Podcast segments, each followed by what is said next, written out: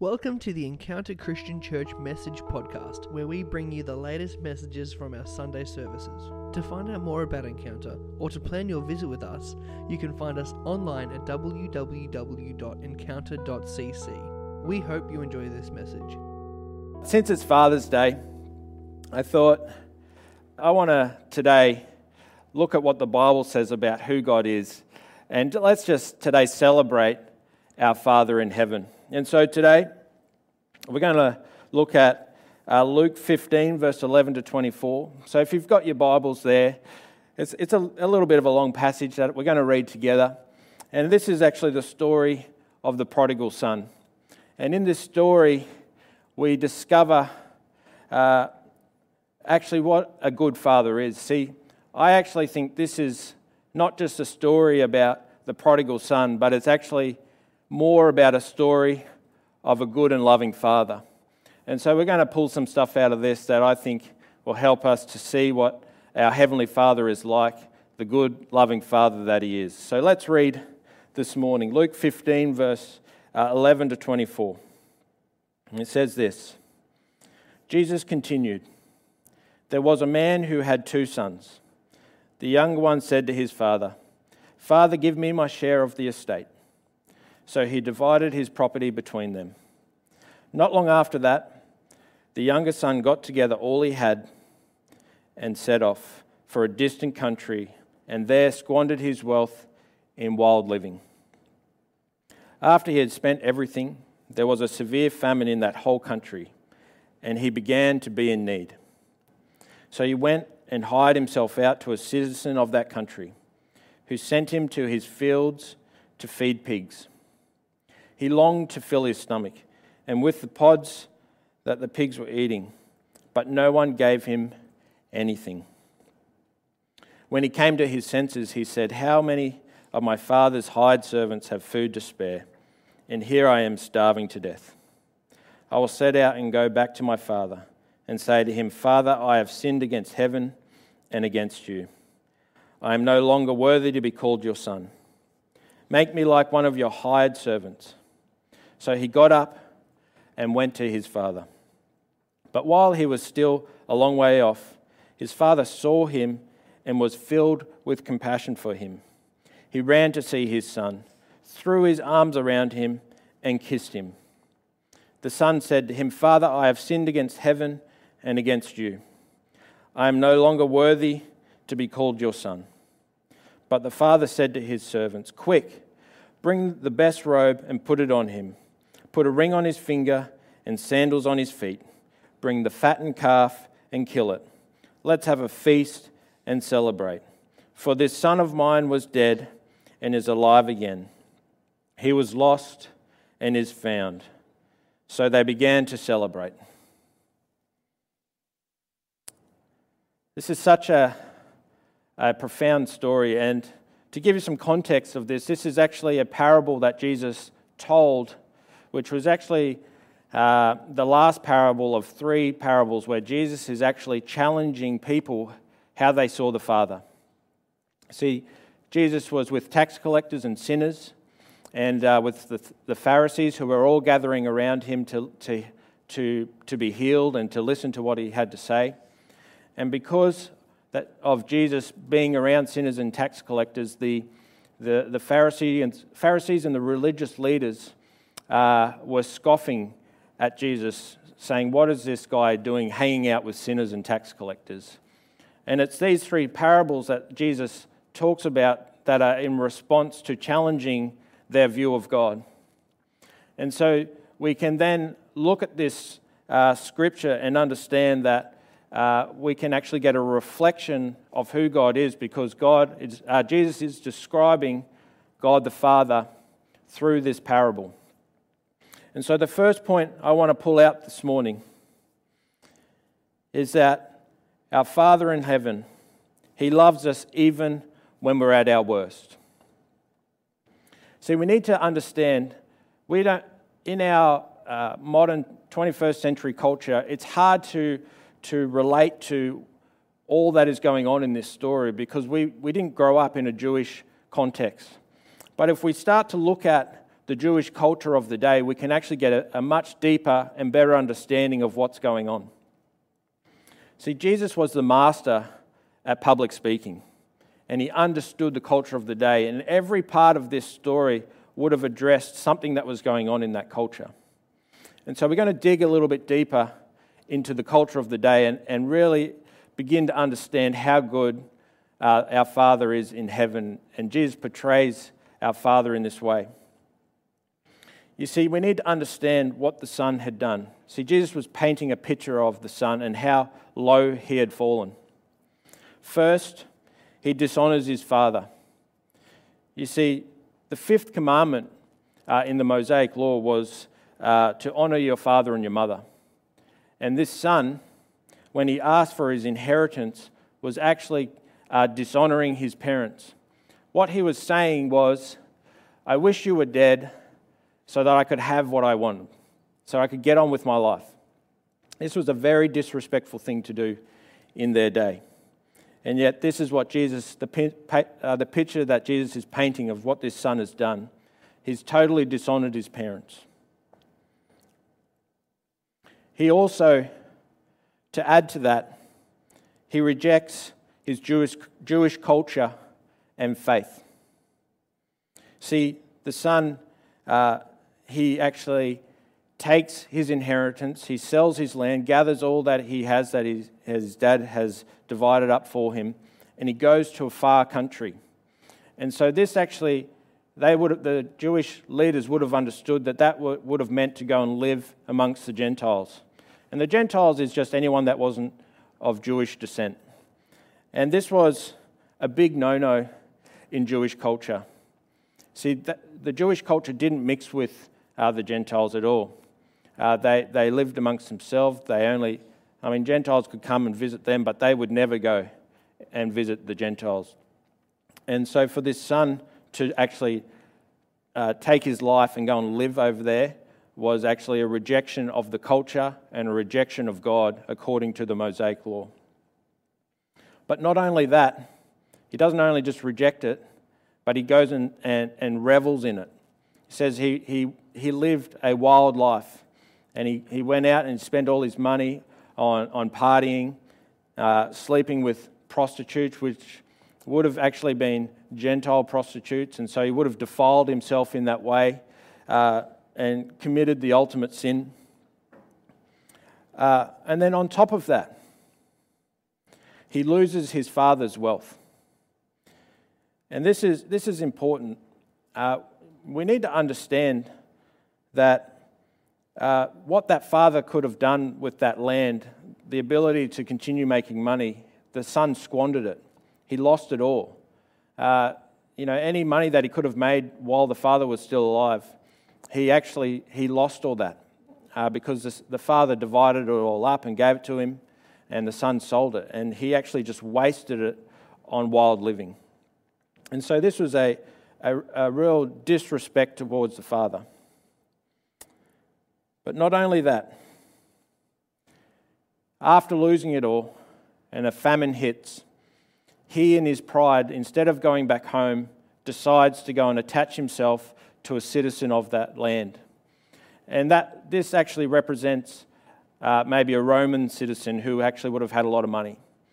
Uh, and, and so instead of going home, he goes and works for this citizen of that land and ends up working in the lowest of the lowest jobs that a Jewish man could have ever worked in. You see, he, he was actually uh, feeding pigs. Now, in Jewish culture, pigs were detestable, they were ceremonially unclean. You weren't allowed to touch a pig, you weren't allowed to eat a pig. And here we, here we see this son, he's actually feeding pigs amongst the pigs, and not only feeding them and touching them, uh, and getting dirty from them, he's actually longing to eat their food. And so Jesus is painting a picture here. He's saying, according to Jewish culture, there, you, you could not go any lower. This is the lowest of the low. And this is where this son went. He, he reached rock bottom. And the Jewish uh, re- religious leaders would have actually considered this guy to be a pig himself, that there was no coming back from here. But we see uh, that this father demonstrates his love for this son even when he's at his worst. See, the son decides to go back. And he, he considers, you know what? It's actually better at my father's house, where at least the servants and the hired hands actually get to eat. And yet here I am longing to eat pig food. And in his muck, in his worst moment, he decides to turn back to his father. He heads home, and his father uh, actually accepts him back and shows his love for him in that moment. And what we see in this moment is actually a representation of our Father in heaven. He said, It doesn't matter how far we go, how, matter far, how far we fall, how dirty we get, God accepts us back no matter what. And I don't know who I'm talking to today, but I've, I just felt when I was writing this, there was someone watching today who felt like they've gone too far, that they've done things that they wish they'd never done, that they look at their life with guilt and shame and, and think there's no way back for me. But I want to tell someone today who's watching there is a Father in heaven who loves you unconditionally. And it doesn't matter how far you've fallen, how far you've gone, how low you've gone, He loves you and He cares for you and He wants to, and He accepts you back into the family. See, Romans 5, verse 8 says, But God demonstrates His own love for us in this. While we were still sinners, Christ died. You know, if you're watching and you're in that situation today where you think, I'm, I'm unacceptable, Jesus loves you in your muck. You know, I, I can relate to this story personally. You know, I, I, I can relate to the prodigal son. There was once a time in my life that I went off the beaten track, strayed away from the faith, went against my family values, and lived a life that was similar to this guy. And, and God, in my, in my darkest hour, he, he came up beside me, He accepted me back, and brought me back into the family. And His love for me was, uh, was so great that I could not even fathom it. And I just want to say to, to anyone who is in that situation today, He loves you, He looks out for you, He cares for you, and He wants to restore you. The second point that I want to make today is that God does whatever it takes to get us back. See, when we look at the father's response when the son came home. It's very telling of, of the love that the father has for the son and what he is willing to do in order to get us back. See, the first thing we need to notice is that the father is actually anticipating his return. See, for the father to see him in the distance uh, would have meant that he would have been looking out for him. And this reflects the Father, the Father's heart in this moment. You see, he wouldn't have actually, in, in Jewish culture, uh, once you dishonored your parents, there were, there were two things that could have happened.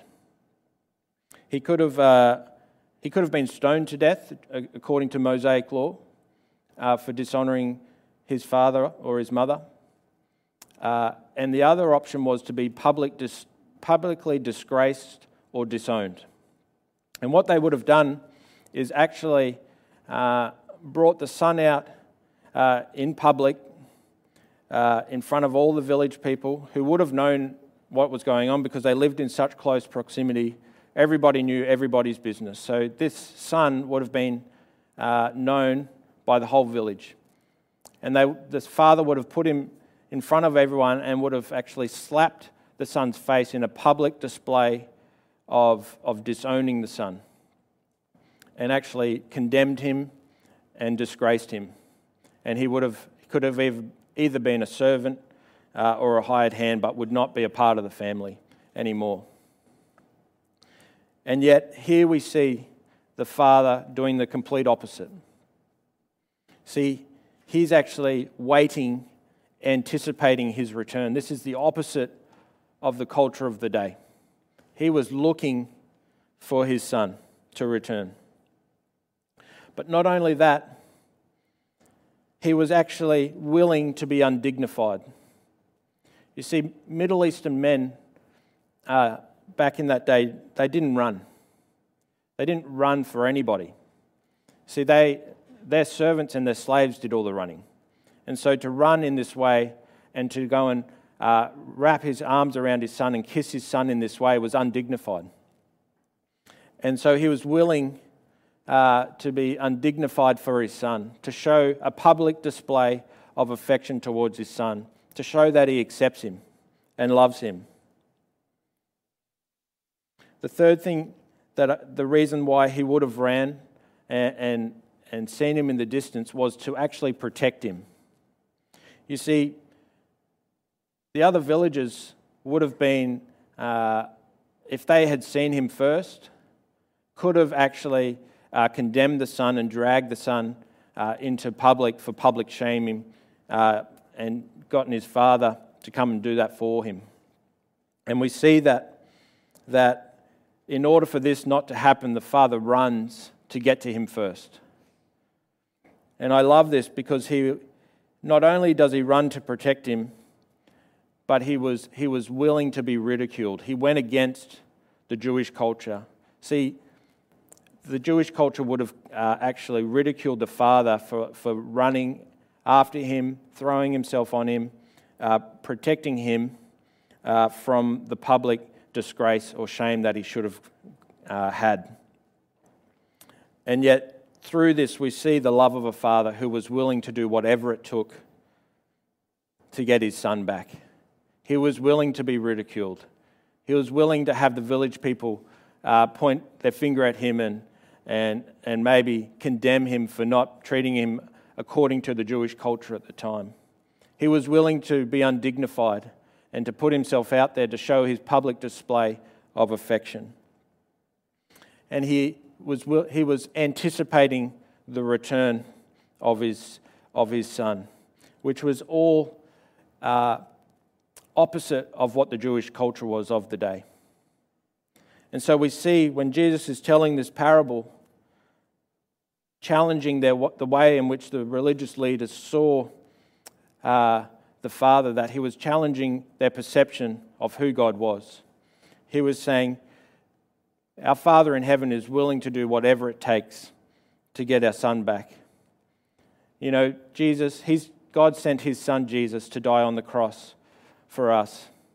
He took our sin, our pain, uh, our guilt, our shame, and he bore it on himself on that cross. And this displays the love of a father. This was what God was willing to do for us to take uh, our guilt and our shame upon himself and to, to stand in the gap for us. And this represents our loving Father in heaven. The third point I want to make this morning is that He restores us even when we don't deserve it. You see, instead of uh, disowning Him and publicly disgracing Him, instead of making Him a hired hand or a servant, He goes above and beyond to restore Him back to the family. You see, when he meets his son, he hugs him and kisses him. He actually orders his servants to bring uh, sandals to put on the son's feet, to put a robe on him, to put a ring on him, and to kill the fattened calf in order to have a celebration for his return. All these four things are very significant in the restoration of the son back into the family. See, firstly, we need to understand uh, sandals were actually a symbol of acceptance back into the family. See, slaves and hired hands uh, walked around in bare feet. They didn't have sandals. It was only the family members that wore the sandals. It was only the Jewish people that wore sandals. And so, uh, through this act of putting sandals on his feet, he's saying to everyone, he is, part, he is part of my family. He is not rejected. He is my son. The second thing he does is he puts a robe on him. Now, this robe in, in the Greek is actually a term called uh, a first ranking garment. And this is very important. Not only does he accept him back into the, to the family, but he, he gives him his position back in the family. See, to have a first ranking garment meant that he actually had status back in the family. He wasn't considered to be low anymore. And so he was able to, to perform family duties according to the Jewish culture of that day. He was restored back into a, a, position of authority. But not only that, he then puts a ring on his finger. See, the ring was a family ring, it was a signet ring and it was actually used as a, as a signatory in terms of uh, if they were to sign a document, they would actually put a blob of uh, wax on the page, hot wax, and they would dip the ring into the wax, which was actually a sign uh, of the family approval. It was like us putting our signature on a document today. And it showed authority that he could represent the family once again. And this is actually very significant when the son was actually thinking, if all I could be was just a hired servant, uh, you know, where at least I could get fed. God goes way beyond that and says, No way. I'm going to restore you back into the family with all the family benefits, all the family rights, and all the authority that comes with the family. But last of all, he celebrates his, fam- his son's return. He put on a public display and went completely against Jewish culture and said, You know what? My son is home. It's worth celebrating. He, he went out in public and said, This is my son. Whatever you think of him, I don't really care. I'm going to celebrate him in front of all of you. And what he did is he killed the fattened calf. See, the fattened calf was actually reserved for special events. So, either a wedding or a guest of honor that would have been visiting the town, maybe a celebration of, of a, a significant birthday. And so, here, the fattened calf that the father was actually reserving, he says, Go and kill it. We're going to have a feast for my son who has returned. And here we see the ultimate uh, display of public uh, acceptance and restoration back into the family and into the village and into the, uh, into the community. And I love this because it shows our Father in heaven that even when we didn't deserve it, when we've done the wrong thing, we've made bad decisions, God actually restores us and loves us unconditionally. He makes us a part of the family. And, and this is the ultimate uh, reflection of our Father in heaven. You see, we, we all make wrong decisions. We've all fallen short of the glory of God. But yet, in God's grace, love, and mercy, He goes above and beyond to restore us. You see, He, he uh, he loves us when we're at our worst. He does whatever it takes to get us back. And He restores us even when we don't deserve it. We have a loving Father in heaven who loves us, who cares for us, He protects us, He looks out for us, He loves us unconditionally. And I think that for this Father's Day message is worth celebrating. You know, I've discovered in my time that there, that when you bring up the word Father, there are mixed messages and mixed emotions that come with that word. For some of us, uh, the relationship with our Father has been strained. It's either been absent, he's, uh, maybe he hasn't uh, said the right things or done the right things at the right time. Maybe he's, he's worked too much and just hasn't been present. Or maybe he just wasn't even around. Or for some, some of us, maybe he passed away at a, at a younger age. But what I've discovered is our relationship with our Father uh, can influence our relationship with God. See, our, our earthly father is a reflection of our Father in heaven. And one of the great things about discovering who our Father in heaven really is, is it actually helps us to separate that they're two separate people. That, you know, our earthly father is not our heavenly father. And that's actually okay because our Father in heaven, uh, sorry, our earthly Father is always going to fall short of the glory of God, is never going to match up to our Father in heaven. We've all fallen short of the glory of God, we've all sinned.